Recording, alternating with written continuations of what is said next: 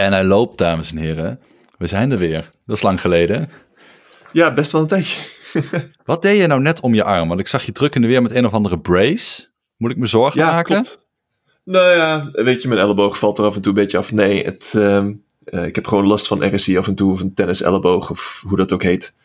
En uh, dat... Uh, komt af en toe een beetje aanzetten. En vooral als mijn werkomgeving verandert. Dus een uh, nieuw bureau of wat dan ook. Uh, dan zit mijn arm weer even een tijdje te klagen. Uh, dus dan doe ik even een brace om. Dat helpt hem, ondersteunt hem dan een beetje. En uh, een paar weekjes later is hij weer gewend. Maar nu met de hele corona gedoe ben ik gewoon redelijk veel van uh, werkplek aan het wisselen. Uh, soms even een dagje op kantoor. Soms een dagje uh, thuis. Of en dan weer aan de eettafel, dan weer... Nou, klinkt een beetje alsof je er tegenaan zit te hikken, zeg maar. Net tegen dat kantelpunt dat je echt van R S I gaat spreken of zo. Ja, ja, het is niet echt... Weet je, het is niet dat je zegt van... Jeetje, ik kan niet werken. Uh, ik heb wel, toen ik nog bij Google zat... heb ik echt een periode gehad dat ik dacht van... Oh shit, als dit niet heel snel beter wordt... dan uh, kan ik niet meer typen. Uh-huh. Maar... Uh, ja, toen heb ik de, de magie van de brace ontdekt. En dat, dat helpt een hoop. Wat bij Google ook een hoop hielp... was het advies van de afdeling ergonomisch werken negeren. Uh, die hadden voor mij mijn bureau allemaal helemaal, helemaal chic opgezet en zo. En ik heb het allemaal weer teruggezet zoals het was. Dat, dat maakt het een stuk beter. Maar wacht even, dan ben je ook wel meer dan acht uur per dag bezig, of niet? Ik krijg het eigenlijk ja. gegarandeerd als ik zeg maar zo'n periode heb, heel lang geleden, dat je alleen maar aan het gamen bent elke avond. Ja, voor mij is het gamen zeker niet, maar voor mij zit het ook niet in mijn hand. Het zit in mijn elleboog. En... Uh, Dat komt denk ik gewoon doordat ik echt ja, een beetje te gespannen met mijn elleboog uh, spanning hou om, om op een toetsenbord te kunnen typen en of te wisselen naar mijn muis. Weet je, dat is gewoon, als je tussen toetsenbord en muis wisselt, dan uh, ben je met je elleboog in de weer. Ja, ik denk dat, dat ik hem dan gewoon niet genoeg ondersteun, dat het dan problemen op veroorzaakt. Maar ja, uh, iedere keer dus dat ik uh, van bureau wissel, dan zit ik weer een paar weken te kutten met, uh, met die elleboog. Ja, kut man. Sowieso beterschap. Maar um, het is wel grappig. We kwamen de laatste keer dat we samen hier met Nerds om tafel verschenen een beetje aan de praat. En uh, er waren vragen van de luisteraars van wanneer doen jullie weer eens een Net Mensen? Nou, ik heb me ooit ja. voorgenomen samen met jou van laten we het elke maand doen. Nou, dat is de vierde aflevering. Hoe lang zat er tussen? Een jaar of zo tussen twee? Ja, en, daarom, uh, daarom is dit nu season twee. Ja, dat heb jij besloten inderdaad. Je hebt het season twee aflevering één genoemd. Maar we waren Tada. begonnen met gewoon aflevering één, twee, drie toch? Dan is het vier. Uh, dat zou heel goed kunnen, ja. I don't care. Of, of, of was dit nou episode vijf? Want hebben we de eerste episode... die hebben we niet online gezet op een bepaald moment, geloof ik. Dat zou nog wel eens kunnen. Maar in ieder geval... Um, het is wel heel grappig, want ik realiseerde me later... dat deze podcast in feite niet alleen een podcast is. Het is ook eigenlijk het enige moment dat wij elkaar gewoon... face-to-face, voor zover je dat transatlantisch kunt doen, spreken, zeg maar. Dus eigenlijk is deze ja, aflevering sowieso de grote brei- bijpraatsessie. Precies, ja. En in ieder geval, nu ik niet meer over de Atlantische Oceaan kan vliegen. Um, kijk, het, in het uh, pre-corona-tijdperk wilde het nog wel eens gebeuren dat ik in Nederland was. En dan kwam ik eventjes uh, ja. uh, avondje bij jullie uh, theeleuten. Maar... Uh, Ja, op dit moment een beetje lastig. Dus we hebben elkaar al even een tijdje niet meer echt face-to-face gesproken. Raar hoe dat loopt, hè? Ja, ja. Nou ja, goed. Gelukkig uh, staat de techniek voor niets. Dus uh, met een Jitsi videostream en een, uh, een Zencaster audiostream... Uh, is het net alsof je hier voor me zit. Alleen een beetje blokkeriger. Okay, what's next?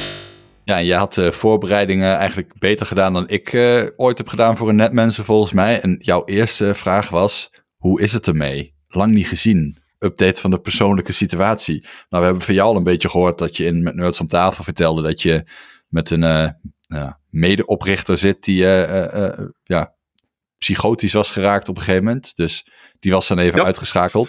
En ik zat nou de aflevering... Ja, die is gewoon ja, ja. permanent uitgeschakeld. Maar sorry, je zat te luisteren. Maar uh, permanent voor eens en voor altijd, denk je? Die komt toch ooit misschien nog terug? Ja, ooit misschien, maar weet je, dan hebben we het over uh, misschien volgend jaar. Dat uh, Jezus. in, in start-up tijdperken. Dat? Nou ja, weet je, hij is, uh, hij heeft drie maanden in een ziekenhuis gezeten. En uh, het is niet dat je dat ziekenhuis uitwandelt en acuut weer helemaal, helemaal de oude bent. Mm-hmm. En uh, bovendien is er gewoon ook, uh, ja, je moet als oprichters moet je een vertrouwensband hebben met elkaar. En uh, die is natuurlijk redelijk beschadigd geraakt. Uh, met, want dit, dit hele tafereel loopt aanzienlijk langer dan hij in het ziekenhuis heeft gezeten. Daar heeft eerst uh, maanden en maanden en maanden aan drama aan vooraf gegaan.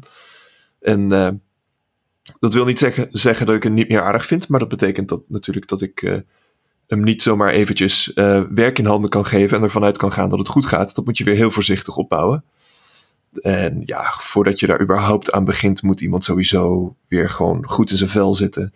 Hm. En uh, dat duurt gewoon een tijd. Het is echt een hele vervelende ja, ziekte. Je weet het niet. Het kan gewoon heel lang duren. De, uh, de meeste mensen moeten natuurlijk uh, een hoop medicatie uh, blijven houden als ze in deze situatie zitten. Ik weet niet hoe dat in zijn geval zit, maar uh, alleen al het afstemmen van een medicatieregime is Uh, ontzettend ingewikkeld, dus uh, je, je kan er gewoon niet van uitgaan dat hij de komende tijd wat dan ook kan doen. En uh, stel dat hij het wel kan doen, dan is ook nog de vraag van wil. Uh, wie weet, weet je, dan, hij is er op dat, op dat moment minimaal een jaar uit geweest. Wil je dan weer instappen of, of heb je andere plannen en, en waar is het bedrijf op dat moment? Hmm. Dus, uh, maar ik heb gelukkig uh, nog een andere medeoprichter. Uh, en die trekt eigenlijk gewoon het hele schip vlot, min of meer. Alles wat, uh, wat mijn andere uh, oprichter had laten vallen, heeft hij mij helpen oppakken. Dus met z'n tweeën gaan we nu uh, enthousiast maar verder. Even, die stond met, niet aan de wieg, toch? Vanaf dag één. Die stond, die stond niet aan de wieg. Die is uh, later bijgekomen, inderdaad.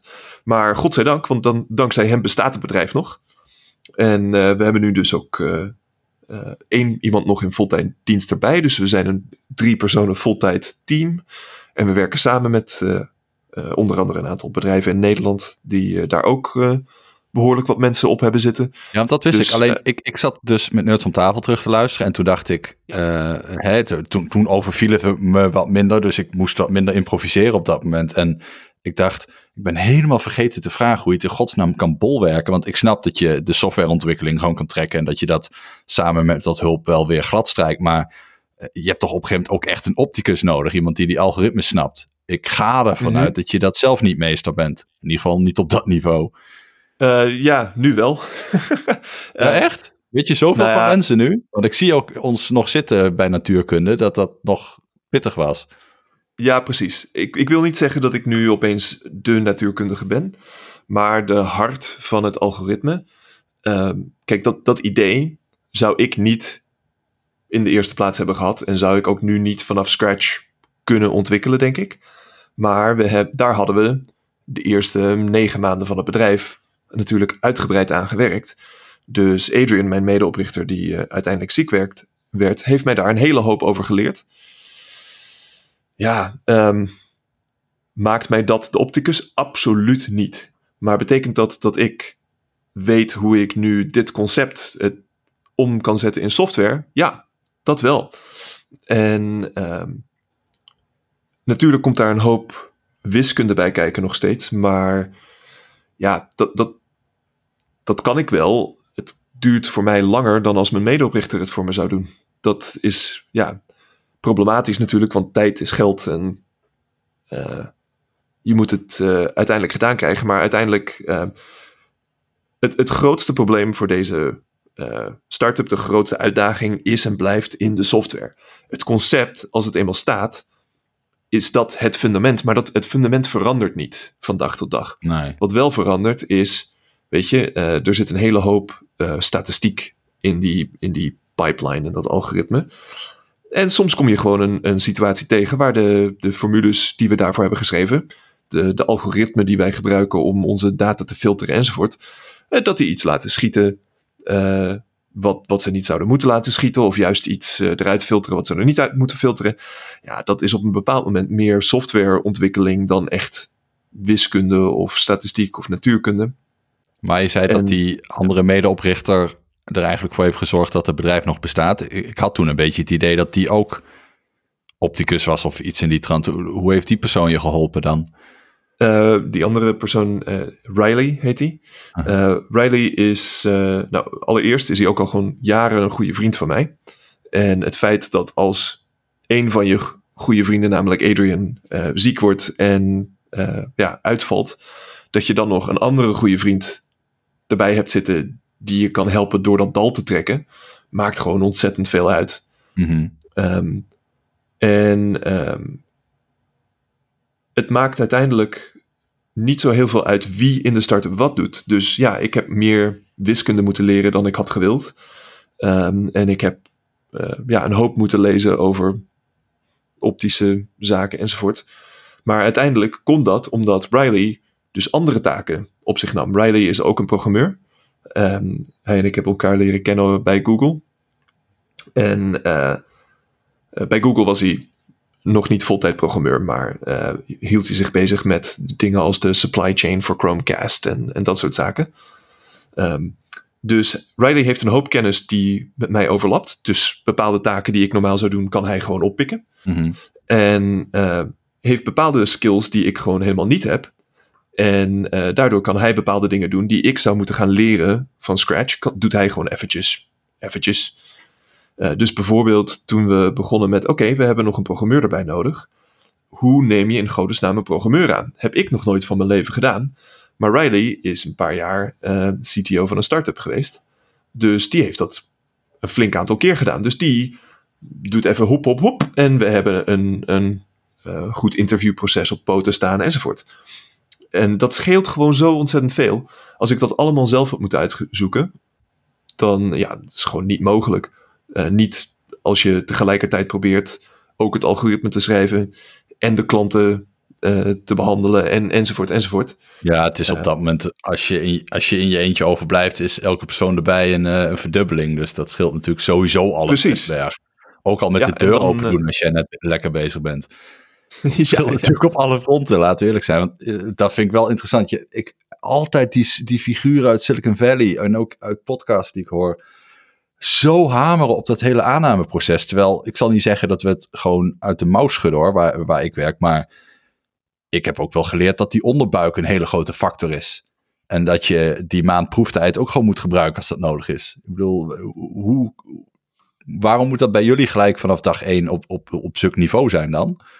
Nou, uh, een aantal elementen. Allereerst proberen wij programmeurs in te huren. En iedereen in Silicon Valley probeert programmeurs in te huren. En iedereen wil de goeie. Ja. Dus er is gewoon ontzettend veel concurrentie tussen werkne- werkgevers. Um, in Nederland, als jij een cool bedrijf hebt en je wil een programmeur aannemen. Ja, het spijt me een beetje Nederlandse ondernemers, maar jullie hebben het makkelijk. Jullie zwaaien met een, een, een leuk idee en een uh, acceptabel salaris. En er staan zeventien programmeurs voor de deur. Want het Nederlandse I T-landschap is gewoon niet hetzelfde als dat in Silicon Valley. Maar in Silicon Valley moet jij pro- programmeurs ervan overtuigen dat jij echt leuker bent dan Google. En uh, ja, het salaris van Google ga je echt niet aan tippen als start-up. Dus uh, je moet ze overtuigen dat de, uh, de aandelen die ze krijgen, dat die minstens zoveel waard zijn. Um, en vervolgens moet je ze overtuigen dat je ze net zoveel kan leren. En uh, dat de stress van het werken bij een start-up het echt waard is. En het is gewoon een uh, ja, ingewikkelde um, uh, markt om, om in te dealen. En, uh, moet me toch eens in contact brengen met die zeventien programmeurs waar je het net over had. Want uh, het viel ons toch wel eens tegen als we daarna op zoek zijn. Ja, kijk, het is natuurlijk nergens is het makkelijk. Maar uh, in Silicon Valley ben je niet alleen bezig om de goede mensen te vinden. Je, je bent vooral ook ontzettend bezig om te zeggen, nee, nee, ga niet bij die ander werken, werk bij mij. Mm-hmm. Want iedere programmeur heeft gewoon zeventien aanbiedingen. En zeventien, als je nog niet opgevallen was voor de luisteraar, is mijn nummer voor veel. En, uh, maar ja, die hebben dus zeventien aanbiedingen van zeventien verschillende bedrijven, die allemaal cool zijn en allemaal zeggen dat zij het leukste zijn. En uh, ja, hoe, hoe kies jij dan allereerst de goede persoon uit en zorg je er vervolgens dat ze bij jou willen komen werken? En uh, het antwoord is, je moet dan dus kijken naar mensen die traditioneel buiten de boot vallen bijvoorbeeld, maar dan moet je interviewproces dus goed op orde zijn, zodat je niet de... de uh, als jij... La, jij zegt, ik draai op mijn onderbuikgevoel. Dat is leuk, doen de meeste mensen, maar daardoor weiger jij af en toe mensen die gewoon een hele goede uh, kandidaat zouden zijn geweest, als je het wat meer een kans had kunnen geven. Hoezo? Ik moet er ook mee werken. Ja, maar of jij met, met, goed met iemand kan werken, ligt echt niet alleen aan je onderbuikgevoel. Je onderbuikgevoel zit een hele hoop meer in. Er zit een hele hoop onbe- onderbewuste biases, hoe heet dat in het Nederlands, vooroordelen, um, zit er in je verwerkt. En dat komt onder andere neer op, als jij een programmeur inhuurt, dan verwacht je iemand, die is man, wit, baard, uh, programmeert in zijn vrije tijd, uh, houdt van gamen, uh, houdt van bier. Als een van die dingen niet waar is... Koffie. Je vergeet koffie. koffie. Ja, precies. Ja, precies. En als een van die dingen niet waar is, dan heb je zoiets van, ja, maar weet je, je denkt dat niet hardop, om het zo maar te zeggen, maar in je onderbewustzijn ga je toch van, ja, maar ik weet niet, het, het, het klikt gewoon niet, weet je, het is gewoon niet, ik krijg niet het gevoel dat dit een competente programmeur is. Ja, maar wacht, je eigenlijk... hebt het nu over een situatie waarin je zeventien mensen voor je neus hebt gehad, daarvan zullen er vijf het misschien kunnen en dat je dan op dat moment moet gaan kiezen. Ik heb, over, ik heb het over een situatie met schaarste, weet je wel, dat ik blij mag zijn als ik er een kan scoren en dat ik dan een demotiverende factor uit mijn kudde moet kunnen weren. Daar heb ik het over. En ik zeg niet van, ik, ik vaar blind op mijn onderbuik, want dan hoef ik elk gesprek maar vijf minuten te voeren. Maar ik heb het er wel over dat je gewoon geen klik met iemand hebt. En als je gewoon ja, geen nou ja. klik met iemand hebt, ja sorry, maar dan gaat een Excel-sheet me niet vertellen. Nee, precies. Het belangrijkste is dat je dat... Um, laat ik het, laat ik het zo zeggen. Kijk, je moet er altijd, je moet met iemand kunnen werken. En dat betekent dat die persoon een... een fijn persoon moet zijn om mee te kunnen werken. Um, in mijn nu redelijk beperkte ervaring, we hebben een aantal mensen in het interviewproces gehad, waarvan ik dacht, je bent een hele competente programmeur, maar we hadden ook een onderdeel in het interviewproces, waar wij willen zien hoe je communicatieskills zijn bijvoorbeeld. Ja, en daar zie ik gewoon dat, ja oké, okay, misschien had ik het gevoel al een beetje dat ik niet heel erg een klik met jou had, maar ik kan nu ook gewoon zien in mijn... mijn Excel-spreadsheet, min of meer, dat jij communiceert niet op een manier die uh, vereist is als je zoals bij ons op afstand wil werken. Mm-hmm. En uh, ik denk dat een hele hoop van dat onderbuikgevoel kan je uiteindelijk vangen in dingen als, communiceert iemand effectief? Natuurlijk heb je ook altijd het gevoel van, ja, is dit gewoon, past deze persoon in de cultuur, enzovoort. Um, wij noemen dat de, de roadtrip test en die stellen we ons een beetje aan het eind. Mm-hmm. Dus als we gefilterd hebben op, weet je, we hebben iemand een aantal uur gesproken op dat moment en uh, we weten dat ze technisch competent zijn enzovoort, dan vragen we onszelf af, oké, okay, stel dat wij van San Francisco naar Los Angeles moeten rijden en uh, dat moet nog alles voor ons. Zouden we dan horensdol worden van die persoon in onze auto? Zouden we zoiets hebben van, oh, oké, okay, hier gaan we. Of hebben we zoiets van, jee, leuk.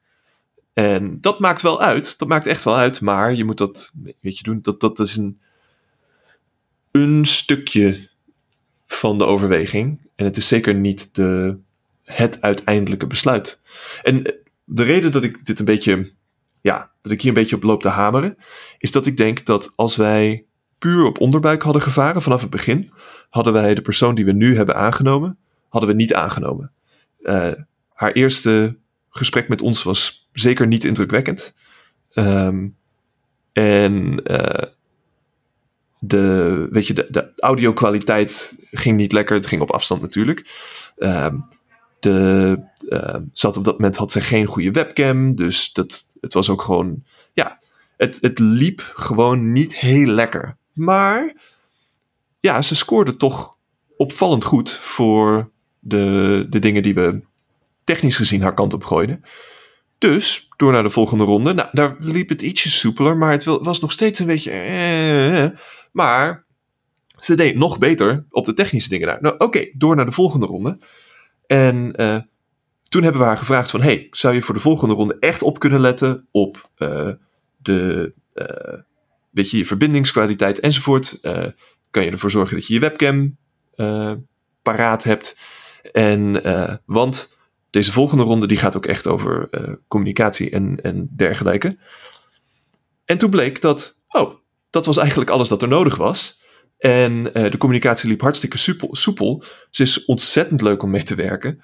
Uh, en uh, vooral ook, ze is re- heel competent. Maar wat blijkt, ze is verlegen. En dus mm-hmm. uh, had ze niet echt de... Ja, totdat wij het zeiden, had ze zoiets van... Nou, ik hoop dat ik wegkom met... Zonder webcam, want ja, dat, ik voel me verlegen met rare mensen aan de andere kant. Maar van staat er dan in zo'n checklist van jullie ook op een gegeven moment zo'n vraag van... Oké, okay, uh, ben je zenuwachtig? Want ik vraag dat af en toe gewoon op de man af. Want ik heb mm-hmm. dat, kijk, dat zijn dingen, die heb je heus al door. En het is niet zo dat ik daar onvoorbereid zit en alleen maar met mijn uh, checklist... of uh, met mijn onderbuik bezig ben. Hè? Ik bedoel, ik heb een uh, paar honderd sollicitatiegesprekken gedaan. Dus op zijn minst ga je dan met vallen en opstaan wel aan het komen. En ik, ik heb wel zoiets van, oké... Okay, deze persoon speelt nu een rol. Deze persoon zegt wat ik wil horen. Uh, deze persoon Precies. is bezig om mij om de vinger te winden. Of juist heel kortaf, omdat diegene zenuwachtig is. En een van de, de, de trucken die ik dan in mijn doos heb liggen... en daar heb ik heel vaak mazzel mee, is van... wat zijn je hobby's? Nou, en, en ik heb regelmatig, zeker in een bepaalde leeftijdsgroep... mensen tegenover me, die houden dan van gamen. En dan zeg ik, oké, okay, wat is je favoriete game? Nou, en dan dus ja, ik speel een heleboel games. Ik zo, Fortnite zeker. Nee, niet Fortnite. En dan heb je, weet je, dan dat, alleen al die react. Nee. Dan denk ik, ah, oké, okay, nu zie ik je ware aard eventjes. En prima, dat hoeft maar een glimp te zijn. Maar dan weet ik dat het er zit. Weet je wel, en dat is voor mij een bingo moment. En dat is, ja, denk precies. ik, kijk, dat je die tool even inzet om diegene uit de tent te lokken. Dat is, ja, dat is een skill. Dat is gewoon iets, dat, dat kun je wel leren, maar... Uh, het besef dat je dat even moet doen, bij mij, komt wel flink uit de onderbuik. Ik heb gewoon een, ik heb een aantal dingen in mijn hoofd die ik wil weten. Ik wil weten, kan deze persoon het werk? Nou, als ik service deskers interview en ze hebben een hbo-opleiding waar ze in jaar drie zitten, daar kun je modem ook wel leren resetten. Ik bedoel, daar, daar hoef ik niet per se heel lang bij stil te staan. Um, en als diegene uh, daar in de proeftijd zit en die stelt aan het eind van de maand nog steeds dezelfde vraag als op dag één. Oké, okay, dat is ook een rode vlag, weet je wel. Maak dan gebruik van die proeftijd. Um, maar het, het uit de tent lokken van iemand, gewoon even willen zien wie diegene is en met onverwachte situaties laten omgaan. Ja, dat kan heel waardevol zijn. Ik, ik vraag me dus af, oh, dat is meer onwetendheid voor mij, um, of dat hele high-end doorgewinterde... aannameproces in Silicon Valley ook op dat soort dingen test. Of, om, of dat daar, en daar ben ik het dan minder mee eens, dat geloof heel erg heerst. Nee, uiteindelijk zijn wij ook maar velbare zakken uh, koolstofatomen en moeten we onszelf beschermen tegen onszelf en het vooral door de Excel-sheet laten doen, zeg maar. Om het even in extreem te trekken. Het, het, het, het verschilt heel erg per bedrijf. Kijk, bij Google is het allemaal spreadsheets. Daar zit nergens echt... Iemand die zegt, is deze nee, persoon... Dan ben jij degene die ook met een paar maanden weg zou kunnen zijn. En dat diegene er nog twintig jaar zit, zou zo kunnen. Bij Google, ja. Ja, zeker weten. En, maar um, ja, je zou bij Google toch graag wel willen... dat de assholes eruit gefilterd worden. Mm-hmm. In de praktijk is dat gewoon heel lastig zonder uh, bias te introduceren. Dus ik denk dat Google gewoon ja iets meer mikt op een... Uh, nou, dan maar een paar assholes af en toe. Um, Bij kleinere bedrijven, bij startups. Startups zijn beroemd om het feit dat ze juist een beetje het tegenovergestelde doen. Die zeggen uh, interview, schminterview. Ik ga gewoon, uh, we gaan even een biertje drinken met z'n allen, dan besluiten we het wel. En uh, als jij het van hetzelfde bier houdt als wij, een, uh, een nerdbier blond bijvoorbeeld, ja, nee, een geel. nerdbier geel, geel, ja, ja. geel. Ja. Ja.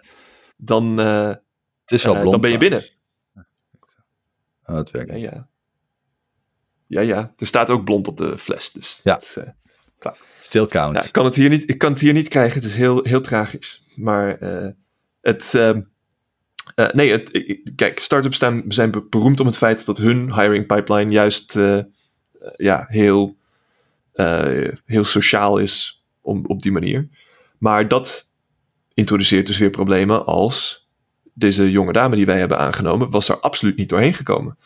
Want het is gewoon... ja. Sterker nog, ik denk dat ik daar niet doorheen kom. Want ik drink uiteindelijk geen bier. Het spijt me ontzettend, maar ik drink niet. Dus dan staan we in de kroeg. Dan zeg ik, mag ik een, een jus de rans? Ja, dan ben je bij de meeste startups, of veel startups, de echte kleine, ben je er alweer uitgedonderd, omdat je dan geen cultuurfit bent. Ja, goed, dan ga ik even een beetje arrogant zijn, maar ik denk dat dat voor de meeste startups een fout zou zijn, want ik ben best een competente programmeur. Dus um, het... het doel voor onze, ons hiringproces was om uh, mensen inderdaad in een situatie te gooien uh, die ze n- niet vaak meemaken. Maar dan vooral in een setting die reflecteert wat we ook voor jou, voor je werk willen zien. Dus ons doel was eigenlijk om met al onze interview, uh, interviewees, onze, onze kandidaten, uh, een klein beetje werk te doen. En dat, uh, ik heb gewoon een probleem gepakt waar wij op dat moment die week mee zaten. En ik heb dat in een, uh, ja, een, een interviewvraagformaat gegooid. En wat wij dan deden is... Uh, uh, Voor de, de, de, in, de, voor de kandidaten die door onze eerste filters heen kwamen, zijn we gewoon twee uur gaan zitten en zijn we met z'n allen twee uur gaan programmeren samen en werken samen. Hm. En na die twee uur heb je een heel goed idee van, leert iemand snel? Dat is voor ons heel belangrijk. En dat was voor ons uiteindelijk ook het grootste punt waarom wij uh, uh, bij deze dame, waarvan we oorspronkelijk dachten van, uh, uh, dat we daar toch met heel veel enthousiasme voor zijn gegaan. Omdat zij leert als een trein. Uh, bij onze eerste interviews kon ze een bepaald stukje technologie dat wij gebruiken. Uh, had ze min of meer nog nooit van gehoord. En aan het einde van het interview uh, had ze alle relevante documentatie zelf opgezocht en uh, uh, geskimd. En kon ze er gewoon mee uit de voeten. Hm. In twee uur tijd. In twee uur tijd. Had ze gewoon een heel nieuw stuk technologie geleerd. Ja, gewoon, dat is wel lachen. Dus, ja. En ondertussen dus iets geproduceerd met ons. En uh, dan kan je dus... Ja, dan heb je ook die informatie voor dat onderbuikgevoel. Maar meer in een setting van... Um, hoe werk ik met iemand samen? In plaats van... Vind ik iemand aardig en vinden ze hetzelfde bier lekker? Wat is je volgende mijlpaal in het bedrijf? Uh, iemand die ons betaalt. Zou heel fijn zijn. uh, ja, we zitten nu in een testfase. Uh, met een aantal klanten. Nou liggen die klanten allemaal op hun gat vanwege corona. Maar hey, daar kunnen we ook weinig aan doen. Dus uh, we testen zo goed en zo kwaad als het gaat door. Maar de volgende stap wordt uh, een klant die daadwerkelijk betaalt om onze scanner neer te zetten. En uh, voor, de, voor de luisteraars die er nu inspringen. Ik, uh, uh, onze start-up werkt aan een lens scanner. En uh, dat is... Uh, gericht op mensen die een hele hoop lenzen hebben. Dat betekent vooral verhuurbedrijven die lenzen verhuren aan, uh, in ons geval vooral uh, cinematografen. En uh, ja, op dit moment gebeurt daar weinig, maar we hopen dat uh, naarmate dit hele corona gebeuren weer een beetje op gang komt, uh, dat die bedrijven weer open kunnen en dat die wat budget gaan vinden. En dat wij dan een apparaat kunnen leveren dat hun de binnenkant van hun lenzen kan laten zien. En dat, is die, dat is het idee. En, ja, er al uh, meer dan genoeg podcastafleveringen over gemaakt natuurlijk. Dus er kunnen sowieso net mensen terug gaan luisteren in de Nerds om tafel afleveringen met jou. Maar uh, mm-hmm. er moeten gewoon weer films gemaakt gaan worden. Dat is het hele ding. Ja, precies. Dus de grote vraag op dit moment is... Uh, gaat er budget zijn voordat mijn runway op is? Voordat mijn, uh, mijn geldstroom... Uh, uh, of, ja, goed... Mijn bedrijf heeft een, uh, een bankrekening en die is gesponsord door investeerders. Ja, op een bepaald moment is dat geld op. Als dat geld op is, dan is het, ja, moet je of nieuwe investeringen gaan zoeken of uh, zeggen helaas. Heel graag zouden wij uh, geen van die twee punten willen bereiken. Uh, we zouden heel graag gewoon geld willen gaan verdienen en dat die bankrekening nooit op nul komt. Hmm. Succes, man. Ja, dankjewel. Jij draait ook een bedrijfje. Uh, jouw bedrijf... Uh, in tegenstelling tot die van mij, heeft al klanten. En uh, je hebt aanzienlijk meer mensen in dienst dan ik. Uh, hoe is dat nu? Dat je echt hey, iedere dag... Robert-Jan Huisman. Al die bedrijven waar ik voor werk tegenwoordig. Ja, nee, ik zat, uh, z- zat te denken aan uh, Tweak, waar jij commercieel directeur bent. En, ja. uh, Kijk, het zit je nou in... iedere dag naar die spreadsheets te kijken en te denken kut, kut, kut? Of heb je zoiets van, joh, het komt wel goed, gewoon... Uh, Er ja, zijn twee hele rare dingen tegelijk gebeurd. Omdat we zo'n klein bedrijf zijn, ik werk er al tien jaar, zijn we heel erg gewend dat uh, eigenlijk altijd wat moet gebeuren, moet gewoon gebeuren. He, dat zeg jij ook als je in een start-up zit en je bent met z'n tweeën en uh, d- er moet even een deur open gedaan worden, dan doet degene die het dichtstbij zij, uh, zit dat. Uh, kijk, precies, wij zitten ja. nu wel voorbij het kantelpunt dat je zegt, oké, okay, het bedrijf is zo groot dat je wel uh, ieder het best zijn expertise kan laten doen. En we hebben al heel lang uh, een beetje het ontwerp gehad dat, uh, nou, we hebben een, een, een directeur Die zit in een M T met uh, uh, in dit geval de commercieel verantwoordelijke, dat ben ik. Uh, technisch verantwoordelijk, dat is Mark. En, dat is helemaal nieuw, uh, operationeel verantwoordelijk. En dat is uh, Marion. En die is uh, recent bij ons komen werken. En dat is niet heel erg lang voor de coronacrisis. Die werkt nu een half jaar bij ons. Um, mm-hmm. En die komt oorspronkelijk ook wel uit de uh, internetprovider business, maar ja, uit een heel andere tak van sport eigenlijk. En ja, dat is op dit moment wel een zegen. Dat was eigenlijk voor het eerst in al die tien jaar dat ik uh, ook nog heel weinig operationeel betrokken ben. En met operationeel wat, bedoel wat ik... Wat houdt operationeel nou in? Een internetprovider. Nou, dus eigenlijk alles wat elke dag gewoon moet gebeuren en wat je bij wijze van spreken lopende bandwerk zou kunnen noemen. Dus uh, de telefoon gaat 's ochtends, de helpdesk aansturen. Ik heb de, de helpdesk jaren zelf gemanaged. Uh, de mailtjes die binnenkomen, die beantwoord moeten worden. Dat is ook nog steeds helpdesk. Maar ook, um, we moeten modems bestellen.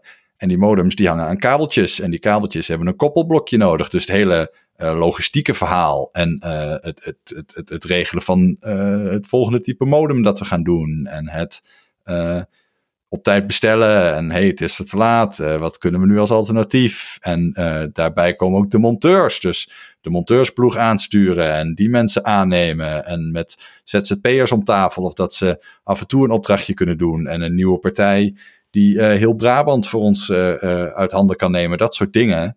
Um, ik werd de afgelopen pa- paar jaar best wel vaak heel operationeel getrokken, dus heel erg met uh, ja. Ja, hoe krijg je die bestellingen die je al hebt uh, in godsnaam uitgeleverd. En trouwens ook zoiets... Uh, uh, uh, de uitrol van glasvezelprojecten. Er zijn op elk moment in Nederland uh, op een heleboel plekken in, uh, uh, mensen aan het graven om die glasvezels aan te leggen. Ja, dat is ook allemaal planning. Daar komt ook allemaal bij kijken. Oké, okay, als ze uh, hier een wijkcentrale neerzetten en die wordt twee weken vertraagd, dan moeten we al die klanten later in de keten even laten weten dat het vertraagd is, bla bla bla. Weet je wel? Ja. Allemaal dat, dat noemen we allemaal operationeel. Um, terwijl... Maar dat klinkt als tachtig procent van je baan. Wat is er nog over? Nou ja, dat was op dat moment ook tachtig procent van mijn baan. Uh, omdat je heel erg geleefd wordt. En dat is prima, daar is op zich niks mis mee. Maar dat is niet wat mijn hart sneller doet kloppen. Ja, van de adrenaline op dat moment. Als er iets misgaat en je moet het fixen. Maar, zeg maar waar we nu um, het afgelopen half jaar best wel veel aan hebben gewerkt achter de schermen. Dat kan ik nu eindelijk zeggen. Is uh, dat we Freedom uh, als partij op ons netwerk welkom hebben mogen heten. Um, je mag Freedom niet de opvolger van Access For All noemen, want dat is... Maar de spirituele opvolger, ja precies. Er zijn dus een aantal... Het, het plan dus... B van de partij die ooit als naam had Access For All moet blijven, zeg maar. Dat precies, zijn ja. ja. Er is een hele leuke uh, met Nerds om tafel podcast over uh, Freedom Internet. Ja, dat is, en dat is wel grappig, want Anco Scholten ter Horst, dus de, de directeur van Freedom, die zat toen bij ons aan tafel en hij en ik komen elkaar tegen in de studio. Wij zo, oh, jij weer? We hadden elkaar al. Ja. Weet je wel? Het was, het was al in, in, in opmaak. En later zat ook uh, Brenno de Winter bij ons aan tafel. Die ken ik daar ook van. Weet je wel, allemaal keurig omheen gepraat. Dus zelfs op uh, het moment dat de vragen van de luisteraars kwamen in met Nerds om tafel van, uh, van Anco. Van, hé, uh, hey, uh, moeten Tweak en uh, Freedom niet een liefdesbaby gaan maken? Ik zat daar zo van, uh, nou, als je kijkt naar Ronselsmerk, dan zie je dat de doelstellingen een beetje... Bla, bla, bla, is gewoon gelul. Waren we al lang van plan. Precies. Ja, ja, precies. Ik kan me nog voorstellen, ik uh, kan me nog herinneren, ik zat naar die episode te luisteren. En ik had die vraag natuurlijk al vanaf het begin van de episode, want het ligt redelijk voor de hand. Ja. En toen kwam die en dacht, nou oké, okay, nou leuk. Nou, en toen, toen deed jij alsof het een, een ja, nee het, is, nee, het is niet echt wat. Ik had echt zoiets van, ben ik nou gek? het, het, het, ik, ik had echt zo'n moment van, oh, oh. Nou, ik snap deze markt blijkbaar toch niet zo goed als ik dat ik dacht. Want het is blijkbaar niet eens echt het bespreken waard. Oké. Okay. Nou, je moet je wel voorstellen. Wel. Het, het, het was, kijk, het is niet zo dat toen alle krabbels al stonden. Hè? Ik bedoel, het was wel zo van, oké, okay, dit is logisch, dit willen we gaan doen. En het lijkt er ook wel op. Ja. En we willen het ook allebei wel. Maar ik heb wel geleerd in dit soort dingen, je moet pas juichen als de inkt droog is. Uh, ja, precies, precies. Maar goed, in ieder geval, lang verhaal kort. Um, waar zij heel erg tegenaan zijn gelopen is, ze komen in de markt waarin je redelijk snel moet starten. Want je moet een I S P inhalen, een internetprovider inhalen die al lang bestond. En die uh, op een voor jou onbekend moment echt uit de markt wordt gesleept. Tegelijkertijd zijn ze ook nog aan het vechten om dat hele um, ja, Access For All moet blijven uh, verhaal natuurlijk voor elkaar te krijgen. Dat hebben ze heel lang echt geprobeerd. En daar, daar maakt het zich ook sterk voor. Dat is dan niet gelukt. Uh, tot met op een gegeven moment uh, de O R uh, die een rechtszaak aanspant uh, tegen K P N aan toe. Zijn ze allemaal bij betrokken geweest. Dus die mensen zijn best wel idealistisch. Hè? Dus ze zijn ook hele ja. positievelingen die heel graag een uitdaging aangaan. Ik vind de mensen waar je uh, dan tussen loopt. Kijk, je zou ze bijna eerder kunnen verwijten dat ze naïef optimistisch zijn. Dan dat ze zeg maar... Um, Ja, hoe moet ik het noemen? Realistisch, uh, ja, strategisch nee, dekkers zijn. Alsof het, uh, alsof, het, alsof het sukkels zijn die, uh, die, die elke uitdaging aangaan, ook als het niet kan. Dat is niet zo. Nee, maar luister, kijk, als, en, en dat, dat snap jij als, uh, als iemand die in een bedrijf zit ook wel. Het, uh, als je niet optimistisch bent, als je niet zoiets hebt van, nou, dit zou kunnen werken. Ja, misschien ook niet, maar het zou kunnen werken, dus ik wil het gaan proberen. Dan doe je nooit iets. Als je altijd gaat kijken van, ja, het zou ook heel goed niet kunnen. Uh, als je de, de, de beren op de weg ziet in plaats van uh, de glorieuze ja, horizon uh, aan kijk, het einde. Jij zit in Silicon Valley en elke um, start-up die daar uh, gestart wordt, wordt uh, gelet op hoe schaalbaar is dit. Hè, bijvoorbeeld Uber was eigenlijk al lastig, want voor elke rit heb je een auto nodig en uh, een auto kan maar zoveel ritten. Dus dat is al net iets minder schaalbaar dan je echt een lekker inkoppertje vindt. Uh, en jij stapt mm-hmm. in een markt die effectief nog niet bestaat. Dus je gaat iets ontwikkelen dat er gisteren nog niet was. Dus dat is ook nieuw. Kijk, in, iedereen heeft een internetabonnement.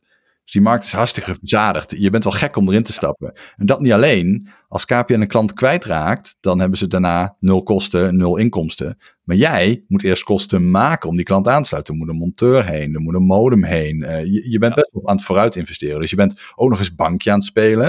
Um, en dat is best wel la- een lastige markt, zeker met lage marges, want uh, mensen denken nog wel eens van hey, we, we, we verdienen twintig piek per maand aan de klant. Nee, dat is absoluut niet waar. Um, je mag blij zijn als je tien procent overhoudt van wat een klant aan jou betaalt. En dan Precies. doe je het vrij goed. Um, en van die tien procent moet je trouwens je personeel ook nog even betalen. Dat is, dat is ook een detail dat je niet moet vergeten. ja, dus, ja, ja, ja, precies. Um, wat, wat, wat dat uh, voor Freedom gewoon heel lastig heeft gemaakt, is ze hadden een bepaalde deadline, weet je wel. Als Access For All verdwijnt en we moeten dan nog beginnen en twee jaar later zijn we een provider, dan zijn we veel te laat. Uh, maar we moeten ook niet zo hard gaan rennen dat wat we op de markt zetten echt nog een onvoldoende scoort. Dus dat is best wel paradoxale uitdaging waar ze voor stonden. Dus ja, het is heel logisch mm-hmm. dat ze dan zeggen, nou weet je, we, we gaan wel kijken wat strip strandt, maar bij launch maken we gewoon gebruik van partners. Je gaat gewoon bellen van oké, okay, wie kan dit voor ons doen? Wie kan dat voor ons doen? Nou, een van de dingen die je op dit moment niet kunt krijgen in Nederland is een uh, inkoopcontract bij K P N. Er zijn twee redenen voor. Ten eerste, K P N vindt het best wel leuk om zelf gewoon lekker abonnementen te verkopen. Uh, ten tweede, recent is de hele regulering van baan gegaan. Dus ja, jij, en daar heb ik eigenlijk nog niet heel veel over gehoord. Dus daar wil ik je ook nog een beetje wat over vragen. maar, maar ga rustig even door. Ja. Nou, dus um, en uh, zelfs als die regulering er nog zou zijn geweest, het is, is een beetje lastig in dat O C I-model. Je, je, je, er zijn verschillende lagen waarop je inkoopt. Dus als je echt... Uh, Ook voor A D S L kan dat, hè, apparatuur in de A D S L-centrales wil hangen. Uh, dan koop je heel laag in, maar dan heb je heel veel eenmalige kosten. Uh, als je zegt, nee, ik wil die lijn al wel, uh, er moet al wel signaal op staan, lever het maar lekker af in Amsterdam. Dan kun je wat ze noemen een V U L A-contract, een Virtual Unbundled Local Access. Dus een soort virtuele laag twee dienst doen. Uh, maar dan moet je twee komma vijf miljoen uh, op voorhand ophoesten. En dan ja. heb je dat contract pas. Nou ja. Startupje, Freedom heeft net twee komma vijf miljoen opgehaald met de crowdfunding. Was al heel knap, maar je kunt niet honderd procent wat je op hebt gehaald nee, in één contract smijten. Dat gaat niet. De, uh, uh, daarnaast is de business case van Vula ook niet super, dus uh, effectief heeft geen enkele partij in Nederland überhaupt dat contract, dus dat is ook een beetje mm, meh. Uh, dus je ja. komt uit bij wat ze noemen W B A, is eigenlijk uh, in onze vaktermen layer drie dienst. Uh, zij doen, K P N zet het signaal op de lijn, um, brengen het voor jou netjes naar Amsterdam. Alleen het nadeel is, het is geen gereguleerde dienst, was het al nooit. Uh, en dus kan K P N in zekere mate van vrijheid de tarieven betalen. En het gekke is, de prijzen zijn wel openbaar, dus iedereen kan dit zien. Je betaalt dan mm-hmm. aan de inkoopkant de lijnhuur, dat is logisch. Je betaalt het snelheidsprofiel, kan ik inkomen, hè? Sneller is, is, is, is meer sure. in het netwerk. Vervolgens betaal je ook nog eens het verkeervolume. Nou, ik heb dat altijd raar gevonden. Weet je wel? Dus je betaalt extra zodat de klant sneller kan. Maar als hij het ook nog ja, eens precies. Doet, nee, dan komt er een naheffing. Weet je wel? Ja, ja, precies. Dan één van de twee. Maar goed, oké. Okay. Uh, dat contract, dat W B A-contract, dat je eigenlijk als startende I S P wil hebben. Dat is gewoon het makkelijkst contract om te beginnen.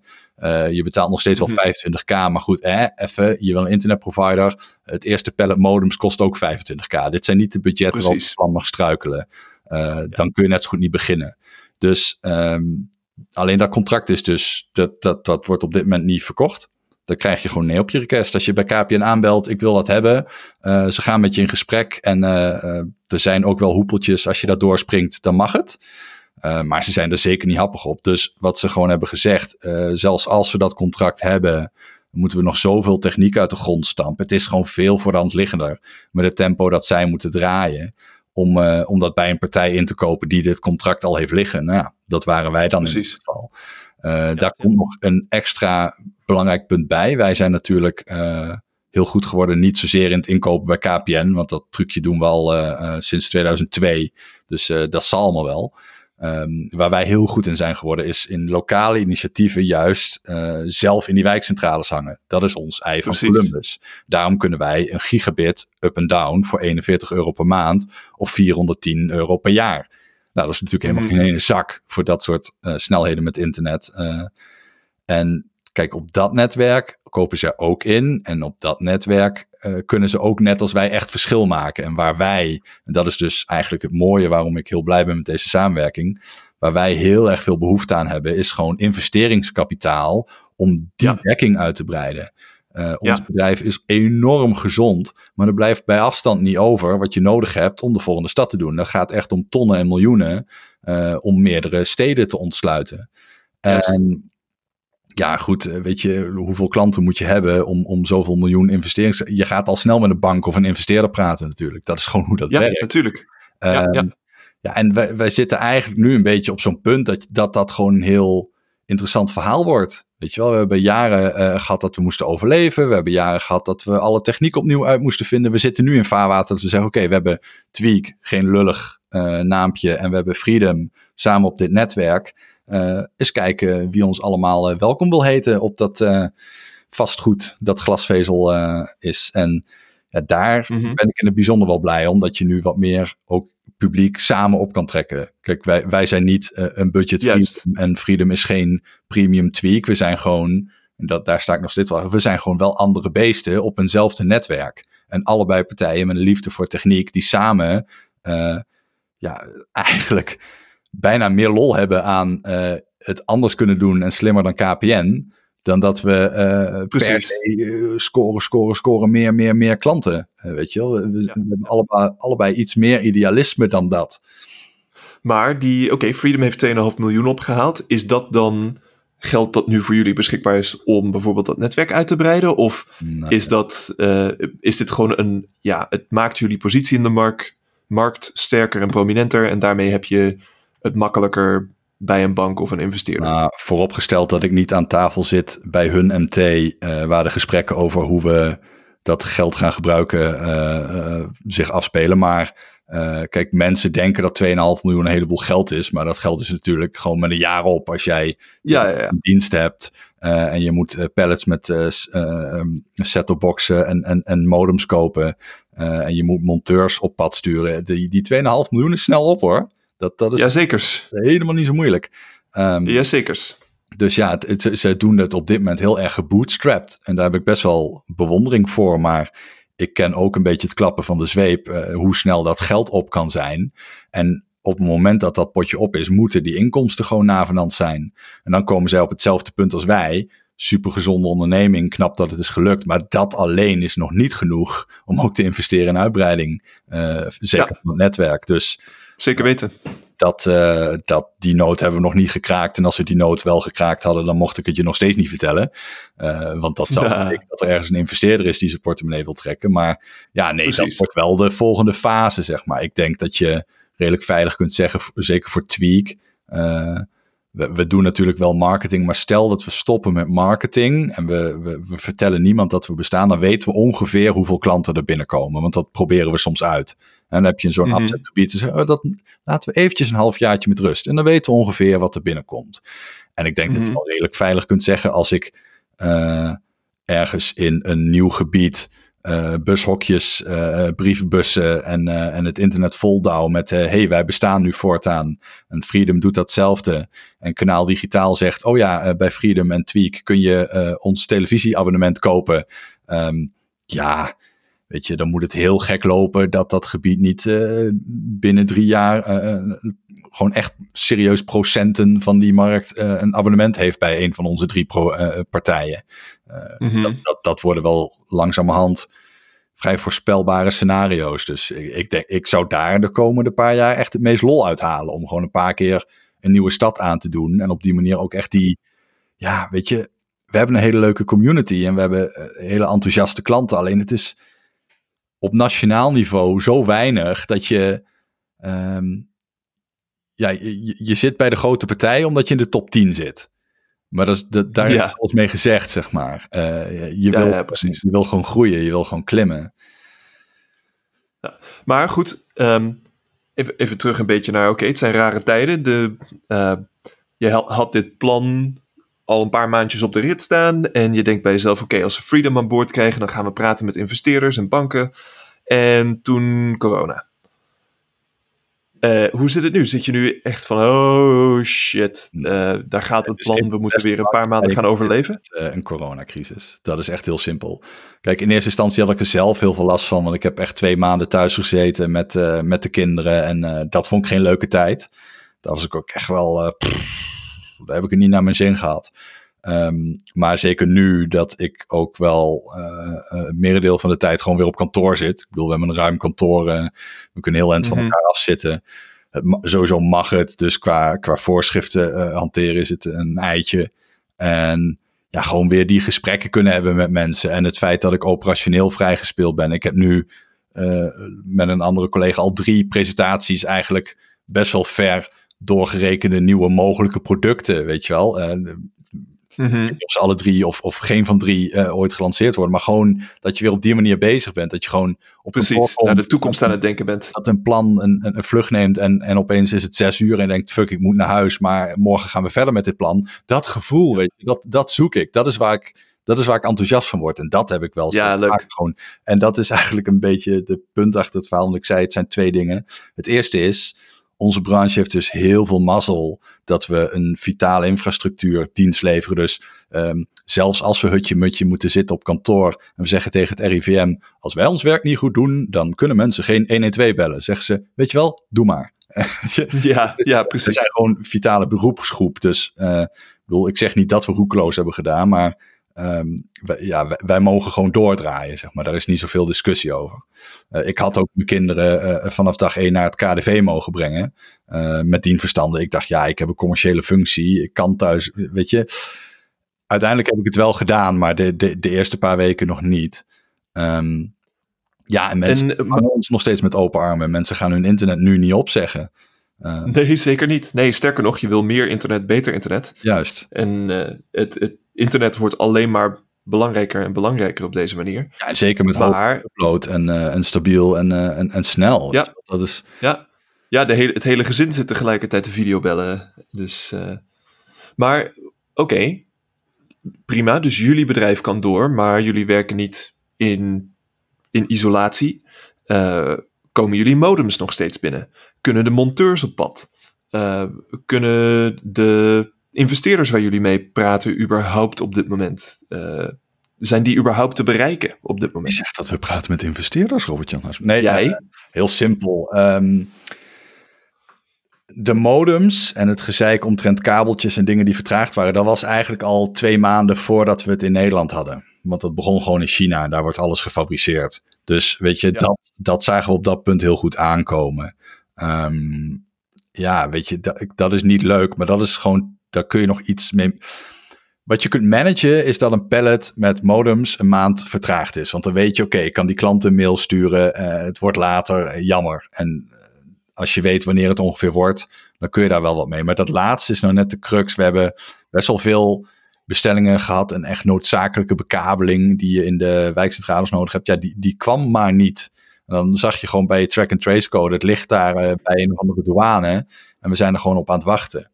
Uh, maar het stomme is, juist nu, op dit moment, uh, China ligt twee maanden voor op ons. En die zijn echt ja. qua productie, nou, ik zal niet zeggen op honderd procent, maar wij hebben er echt geen last meer van. Voor ons is de, de, de, de grootste ellende wel voorbij. Er is nog ellende en weet je, het, ze zijn niet zo voorspelbaar als, als altijd. Maar um, op dat punt zijn de, de grootste gevaren wel geweken. Uh, monteurs, uh, ja, we hebben, uh, we hebben één monteur gehad die, die werd op een gegeven moment ziek, maar uh, ja, over het algemeen, het werkt wel aardig, weet je wel. En klanten zijn ook best wel bewust mee bezig, weet je. Je, je, je, je, je doet de deur open, je zet de meterkast op een kier en je gaat zelf naar de huiskamer in plaats van dat je met elkaar hutje-mutje naar dat ding gaat staan kijken. Uh, ja, precies. Je komt wel een eind, hoor. Uh, Nee, ja, dat, dat andere wat ik zei, voor mij wat echt een verademing is. Ik ben dus minder dan ooit nu operationeel bezig. Uh, dat is op een gekke ja. manier ja, ook echt wel een ontzettende opluchting. Weet je. De, de, het is, dat voor is mij, gewoon leuk. Ja, het is voor mij op dit moment eigenlijk best wel een toffe periode. Ik heb ook nu voor het ja. eerst dat ik kan profiteren van dat ik elke woensdag gewoon nou, vrij heb. Hè, tussen aanhalingstekens met, met mijn eigen ding bezig kan.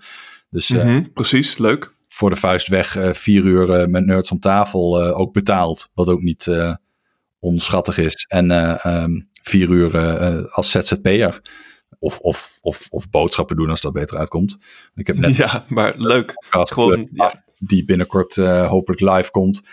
Ja, daar ben ik ook blij mee. Weet je, daar hebben we bijna een half jaar aan gewerkt uh, met mijn opdrachtgever. En uh, ja, dat soort klussen kan ik gewoon weer meer gaan doen. Of acht uur voor mijn Nerds om tafel op een gegeven moment. En Uh, ja, die woensdag, daar ben ik wel heel blij mee. Ik, ik, vlak voor de coronacrisis heb ik besloten, ik ga mijn ouderschapsverlof één dag in de week opnemen. En dan kan ik vijf jaar lang uh, de woensdag uh, gewoon vrij zijn. En uh, nou ja, mijn horizon van vijf jaar vind ik het wel best. Dus we zien dan wel hoe we... Ja, precies, zien we dan wel weer. De kans dat het vijf jaar exact zo blijft is toch niet heel. Um, Ja, en vlak voordat, dat, uh, voordat die eerste woensdag er was, uh, kwam eigenlijk dit corona-verhaal. Dus ik had al een meeting ges- uh, staan bij uh, Dag en Nacht Media, onze broodheren voor uh, met Nerds om tafel, om daar uh, een meeting te hebben. Nou, die is er nog niet geweest tot nu toe, want dat liep gewoon even niet zo. Uh, ik zou ja. bezig zijn met het organiseren van het volgende podcastfestival. Ja, mm-hmm. Not gonna happen uh, waarschijnlijk ja. uh, voorlopig. uh, hoewel, na september misschien weer. In, nou, weten we niet. Um, ja, dat werd echt voor mijn neus weggekaapt. En dat we, oh man, ik heb wel even in de put gezeten, hoor, twee maanden lang.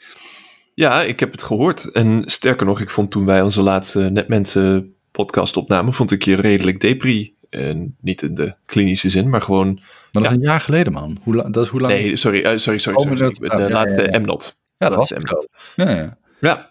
Ik ben, moet wel, uh, als ik het terugluister, denk ik, nou, ik kom nog half niet zo over als hoe ik me voelde. Ik, uh, ik snap niet, ik, maar ja, het is gewoon... Ik meestal ben in het verhullen, maar ja, ik had, ik had er op dat moment gewoon de P in.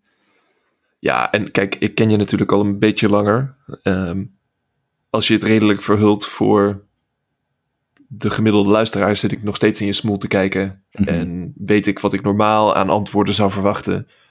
Uh, weet je, het, ja. Het, ik, ik, ik ging die... Uh, voor mij was het uh, die middag... ging ik naar huis en uh, mijn vriendin vroeg van hoe was de podcastbel en ik zei nou, Randel die zit echt uh, ja, behoorlijk diep in de put. Die aflevering en, waar uh, wij met z'n uh, tweeën in zaten, de laatste. Ja, ja. Ja, oké, oké. Nou, dat had je goed gezien. En uh, nou ja, goed. Ja, ik weet niet. Vond, ik, ik vind dat niet heel observer- observerend sterk of iets dergelijks, maar ik vind wel, als ik nu met je praat en het is wat, een maandje verder, zoiets dergelijks. Ja, vier weken, zoiets, ja. Ja, het, je klinkt echt zoveel optimistischer. En het is echt heerlijk. Ja. En het is, heel, het is ook heel leuk dat je ook echt gewoon op je werk nu ja, vrijgespeeld bent en echt aan nieuwe initiatieven kan werken. Dat is, uiteindelijk is dat toch, ja, uh, je passie is niet het, uh, het regelen van uh, pa- pallets modems, maar het is ook inderdaad voor het bedrijf is het uh, super dat, dat ze nu nieuwe initiatieven kunnen doen. Uh-huh. Uh, Waar ik wel heel blij mee ben, uh, is... Ik had op dat moment, zeg maar een maand geleden en dan de twee maanden daarvoor, laten we dat ongeveer even afbaken als de periode wat, wat ik gewoon kut vond. Ik ben wel heel blij, zeker omdat ik al jaren mediteer En me er gewoon heel bewust van ben. Ik, ik had op dat moment geen, ik had er geen stress van of paniek van uh, meta. Maar van het feit dat ik in de put zat. Ik had zoiets van, ah, ja. maar ik zit nu in de put. Ik weet het. Ik, uh, ik, doe mijn, ik doe mijn ding en het komt wel goed. Ja, ik had wel zoiets van, het is gewoon een kwestie van tijd. Als ik gewoon wacht, gaat het over. Als ik me er niet tegen verzet, heb ik er minder last van. Ik, ja, ik heb... Ik heb Ik ken mensen die op het moment dat ze uh, echt een beetje in de put zitten, dan komt er zo'n cirkeltje van het feit dat ze in de put zitten, vinden ze kut en dan vinden ze dat weer kut. En ja, ja, precies. Kut, ja. Daar heb ik echt daar heb ik geen moment last van gehad. Ik had gewoon zoiets van, oké, okay, dit is hoe ik me nu voel en uh, daar uh, ga ik niet omheen draaien. Maar uh, ja, ik, ik had wel zoiets van, weet je, er is licht aan het eind van de tunnel, uh, liever eerder dan later. Ik, ik heb op die manier niet echt last van gehad op een gekke manier. Daar was ik wel heel ik heb, uh, ik heb één dag, één dag heb ik echt lichte paniek gehad, zeg maar. En dat was hem. Dat, dat was aan het begin van de crisis, toen uh, uh, San Francisco net in lockdown ging. Dat was een paar weken voordat Nederland uh, uh, daaraan begon. Dus, uh, en uh, ik realiseerde me op dat moment dat onze industrie... Uh, ja, in lockdown eigenlijk geen ene drol uit kan vreten. Er worden geen, geen films gemaakt op dit moment. Dus, ja, mijn industrie is uh, de jackpot en die van jou is echt uh, fucked. Ja, inderdaad, precies. En uh, ik uh, keek naar onze bankrekening en ik wist dat er een investering aan zat te komen die ons tot het eind van het jaar um, vlot moest trekken. Maar die investering was er nog niet. Uh, tenminste, weet je, de afspraak was gemaakt, maar het geld was nog niet binnen. Ja. En uh, nou ja, precies wat je eerder zei, je, je mag niet juichen tot de inkt droog is. Dus ik zat te kijken naar die bankrekening. Ik had zoiets van, oh kut, als die investeerder nu besluit dat ze er toch geen trek in hebben, dan zijn we zo genaaid. Dan hebben we echt, dan hebben we nog ja. twee maanden geld op de bankrekening. Naar de rechter stappen, dat is... maar dat, dat, dat wordt niet prachtig, zeg maar. Ja, en ja, precies. Dat, tegen de tijd dat je dat uitgevochten hebt, ben je ook dood. Dus, plus uh, onze advocaat, die kost, uh, wat is het, duizend dollar per uur, zoiets dergelijks. Jezus. Dus, uh, what the fuck gaat ja, d- ja, dat, dat is de, de, de, de partner waar je dan officieel bij valt. Als je echt een, uh, het echt moet weten, zeg maar. Dan, maar uh, de persoon die in de rechtszaak zou staan, die kost dan waarschijnlijk minder. Maar d- d- boeit me niet. Kan gewoon niet op dit moment. Nee. Dus ik zat echt, had ik echt even een dag van, oh kut, oh kut, oh kut, oh kut, oh kut. Want um, ik, ik was net op dreef. Ik was net, uh, we hadden net het hele gedoe met Adrian die ziek werd, hadden we achter de rug. We hadden hem op een veilige plek met goede zorg enzovoort. We konden ons weer focussen op het bedrijf. We hadden net, waren we bezig technische doorbraken te maken. Uh, die het echt, uh, ja gewoon de, de, de, de risico's in het bedrijf op, op technisch vlak, die uh, werden gewoon minder en minder met de dag. Uh, dus ik had echt zoiets van, yes, dit gaat helemaal lekker. En, en toen dit. Dus één dag paniek. En uh, aan het eind van de dag heb ik, de, heb ik ja, met een uh, uh, heel veel nervositeit de telefoon gepakt. De investeerder gebeld. En gevraagd wat ze erover dachten. En ze, zij zeiden van, nee hoor, we gaan het gewoon nog steeds doen. En uh, dat was het einde van mijn paniek. Nu heb ik geld tot het eind van het jaar. en uh, we blijven gewoon doorkachelen. Stond het toen ook diezelfde dag op de rekening? Of hoe gaat het dan? Nee, um, het stond niet dezelfde dag op de rekening per se. Maar um, het, uh, uh, dit, was, dit was, weet je, in de, de, de persoonlijke sfeer. Dit was geen professionele investeerder. Hmm. En uh, die, uh, tenminste, ja goed. Iedereen die geld investeert en daar geld aan verdient is een professionele investeerder, maar dit heet een angel investment. Mm. Dus een, een vermogend persoon die uh, besluit dat, jou, dat ze jouw bedrijf leuk vinden, dat ze jou leuk vinden uh, en dat ze wel wat spaarcentjes uh, eraan willen uitgeven. Ja, en dus, een beetje een adviserende rol, bla bla bla. Precies, ja, als ze, vooral als ze in de markt zitten of uh, ervaring hebben met startups, dan kan dat ook inderdaad. Maar, uh, nou goed, ze zeiden van, uh, nee joh, maak je geen zorgen. Dat geld komt gewoon. Mm-hmm. En uh, een week later stond het inderdaad ook gewoon op de rekening. Dus het was echt... Uh, nou, dat was mijn ene dag paniek. en uh, Toch ben je dan dat, ook dat... alweer op je leukst op een hele gekke manier. Ik bedoel, ik, ik ken je ook als de kille kikker en de afgewogen niet-stresskip. Maar gewoon zo'n emotionele dag heeft ook wel weer wat. Zeker om achteraf over te praten natuurlijk. Ja, precies. Je hebt, het, het is wel zo'n gevoel van ik leef. Ja, je wil ook niet zo'n start-up hebben gehad en dat die is gelukt en dat je achteraf zei, ja, maar kijk, dat was dus een makkie. Ja. Dat was je meest stressvolle dag. Ja, koffiebonen op, man. Wat echt. Ja. Dat is ook geen leuk verhaal natuurlijk. Nee, goed. Weet je, ik zou het leuk vinden als uh, het start-up verhaal uiteindelijk ook een, een, een, uh, een positieve zwengel uh, krijgt aan. En toen was er een, een zakelijke beslissing die gewoon super ging. Um, tot nu toe zijn onze uitdagingen vooral uh, interpersoonlijk geweest natuurlijk. Uh, mijn medeoprichter die ziek, werkt, uh, ziek werd en dat soort zaken. En, uh, en technisch. Uh, we hebben gewoon, ik, ik ben ontzettend trots op het technische werk dat we geleverd hebben. Het algoritme dat wij bouwen waarmee wij... Uh, in die lens kijken, is gewoon, het is heel cool. Het is echt, uh, ja, ik ben daar best wel trots op. Um, uh, ik, de, mijn leukste dagen zijn dagen dat je begint met, oh man, wat een, dit is technisch gezien echt zo'n, ja, ik zit echt in een hoek gedreven, zeg maar, technisch gezien. En dan aan het eind van de dag draai je een stukje code, spring je een gat in de lucht, want je hebt je, je probleem opgelost. Dat is gewoon zo voldoenend uh, om, om dat, dat soort dagen te hebben. Maar ik verheug me ook op het, ontzettend op, op het moment dat de technische ontwikkeling klaar is. En we komen nu een heel eind in de buurt. Dat we, ja, we denken dat we heel binnenkort uh, de, uh, zover zijn dat we zeggen... ja, we gaan hier geld voor vragen. De testfase is voorbij. Um, ik verheug me heel erg op dan het, de, de zakelijke kant... En dat is waar jij nu een beetje voor vrijgespeeld bent uh, bij jouw bedrijf. Mm-hmm. Dat je weer kan denken aan de zakelijke kant. Voor ons is het inderdaad ja, ook redelijk operationeel op dit moment. En uh, ja, kijk, aan de technische kant, ik vertrouw mezelf wel. Uh, de, uh, ik weet dat dat... Ik wist altijd al dat ik een teampje programmeurs uh, aan kan sturen om iets te bouwen. Maar nu de grote vraag... Kan ik leren iets te verkopen? Mm-hmm. Dat heb ik van mijn leven nog niet gedaan. En uh, ik geloof erg dat het product... Uh, uh, onder normale omstandigheden in ieder geval een hit zou zijn. Nou, het hoeft niet eens een hit te zijn. Het moet gewoon het bedrijfje nu eventjes uh, het hoofd boven water krijgen. Dus je zou moeten zeggen, je zou zeggen het, het moet kunnen. En ik, ja, ik verheug me heel erg om, op het zien... hoe makkelijk of moeilijk dat wordt. Maar wacht even, je was Want, degene die op een uh, beurs stond, een prijs won... en dat deed door honderdvijftig keer in een weekend... hetzelfde verhaaltje te vertellen aan mensen. Dus de, daar moet iets van, uh, van talent ja, zitten. Ja, ja, precies. Ja, en, en kijk, jij weet ook wel... jij en ik hebben samen in uh, debatclubs gezeten en dergelijke. Ik hou ik wel van... Ik dat laatst terug, dat moet je niet doen. Verhaaltje kijken. Je moet er gewoon de herinnering cultiveren en heel trots zijn dat je met Mark Rutte hebt gedebatteerd. Dan moet je het gewoon niet terugkijken. Dat is mijn tip aan jou. Oké, okay, super. Ja. Hou het bij de herinnering, man. Die is mooi. Dat is een mooie herinnering. Hè? Ja, dat is heerlijk. Ja, mooie herinnering. Ja. Ja. Nou, ik heb het inderdaad al geen, uh, nou, tien jaar niet meer teruggekeken of zo. Ja, ja. Ik vond het weekend nog.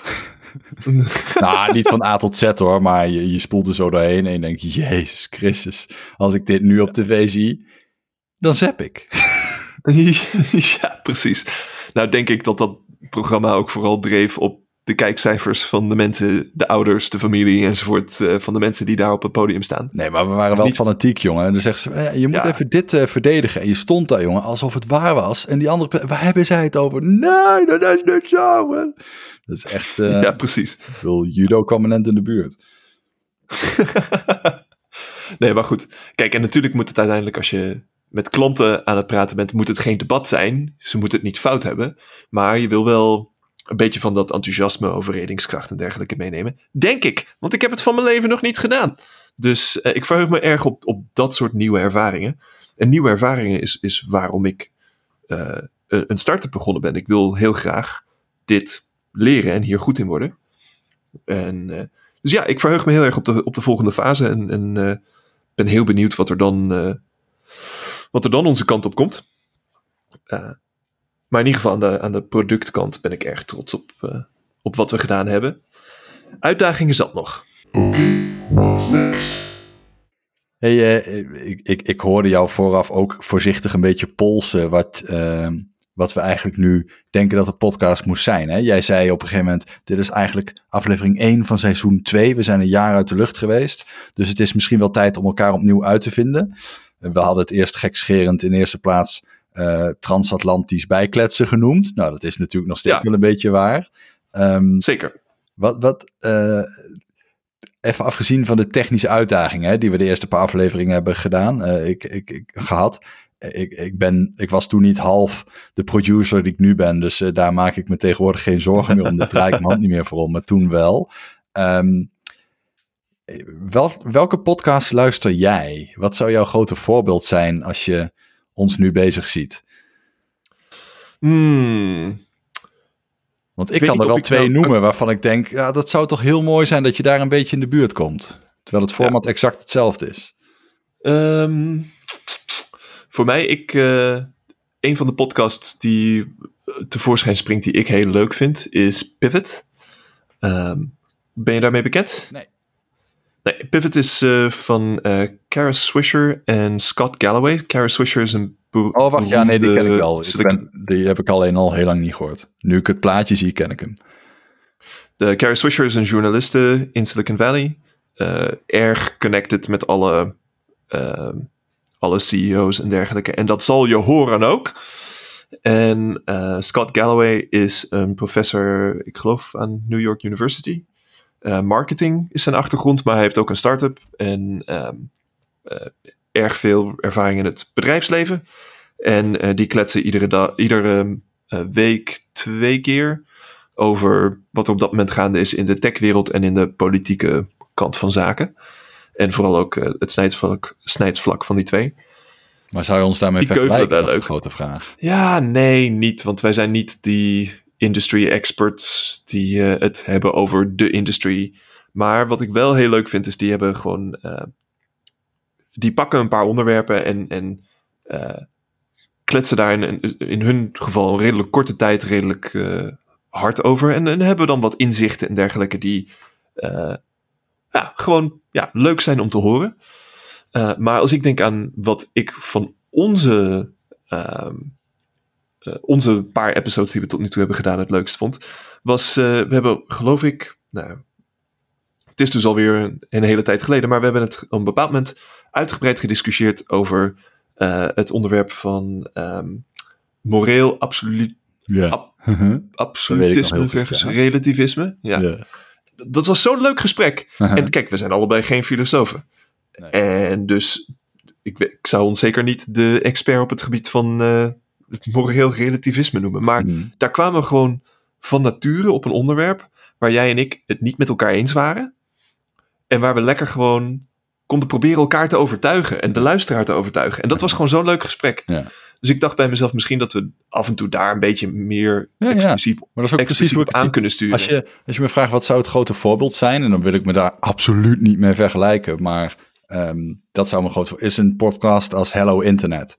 Uh, dat is ja. met T P G Grey en uh, Brady Heron. En die twee hebben eigenlijk al een chemie. Zeg maar, hun vriendschap staat centraal. En de onderwerpen waar ze het over hebben, die zijn het decor. Het is niet andersom, zeg maar. Normaal gesproken is het andersom. Ja. Um, en de, uh, die, die, dat gesprek dat we toen eigenlijk per ongeluk hadden, is denk ik precies wat je zou moeten zoeken, zeg maar. Waarin wij het zelf naar ons zin hebben en het is toch een niche, dan is dat gewoon lekker om naar te luisteren, weet je wel. Twee mensen die ja, al een precies. klik hebben en die gewoon goed door een deur kunnen. En jij en ik in bijzonder, dat was die laatste met Nerds om tafel ook gewoon, dat ik gewoon ongelooflijk bikkelhard uit de hoek kan komen. En jij denkt, het is normaal.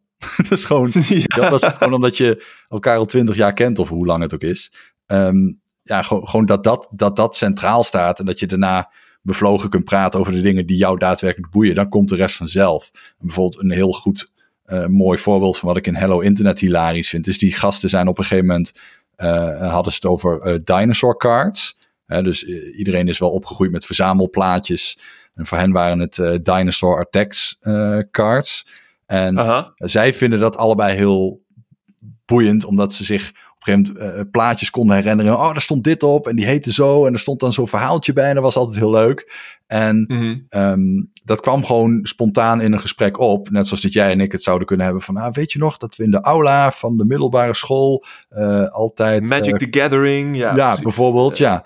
ja. Um, maar, maar zij zijn dus een beetje doorgeschoten. Want ze hebben dus ook zo'n subreddit met een hele community. Op een gegeven moment zijn ze al die kaarten gaan kopen.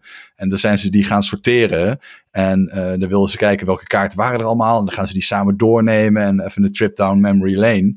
Maar op een gegeven moment gaat het hele gesprek over... hey, hoe is de willekeurige distributie over deze packs? Want ik zie dat sommige kaarten er meer zijn dan andere. En is dat willekeur of is dat uh, bewust zo gedaan... zodat kaarten zeldzamer zijn of niet? En is het dan wel zo dat het random distributie is... of heeft elke pack een bepaald uh, uh, patroon? En hey, ik zie hier nu een pack die is precies hetzelfde... als eentje die ik al eerder heb uitgepakt. Dus dan op een gegeven moment zitten ze zeg maar in die wiskundehoek. Maar later hebben ze weer... hele gesprekken over de teksten die erop staan... en hoe creatief dat is... en dat er een coherent verhaal omtrent die kaartjes blijkt te bestaan.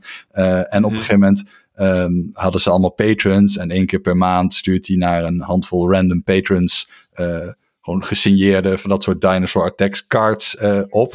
Weet je, dat, dat ja, gewoon op een gegeven moment... naar de, de, de achtentwintigste, zeventiende aflevering... Um, waar het over die kaartjes gaat... Het, het wordt eerst even irritant... en daarna wordt het juist weer heel leuk. Snap je wat ik bedoel? Ja, precies. Ja, ja, ja, ja, ja. God, met die kaartjes.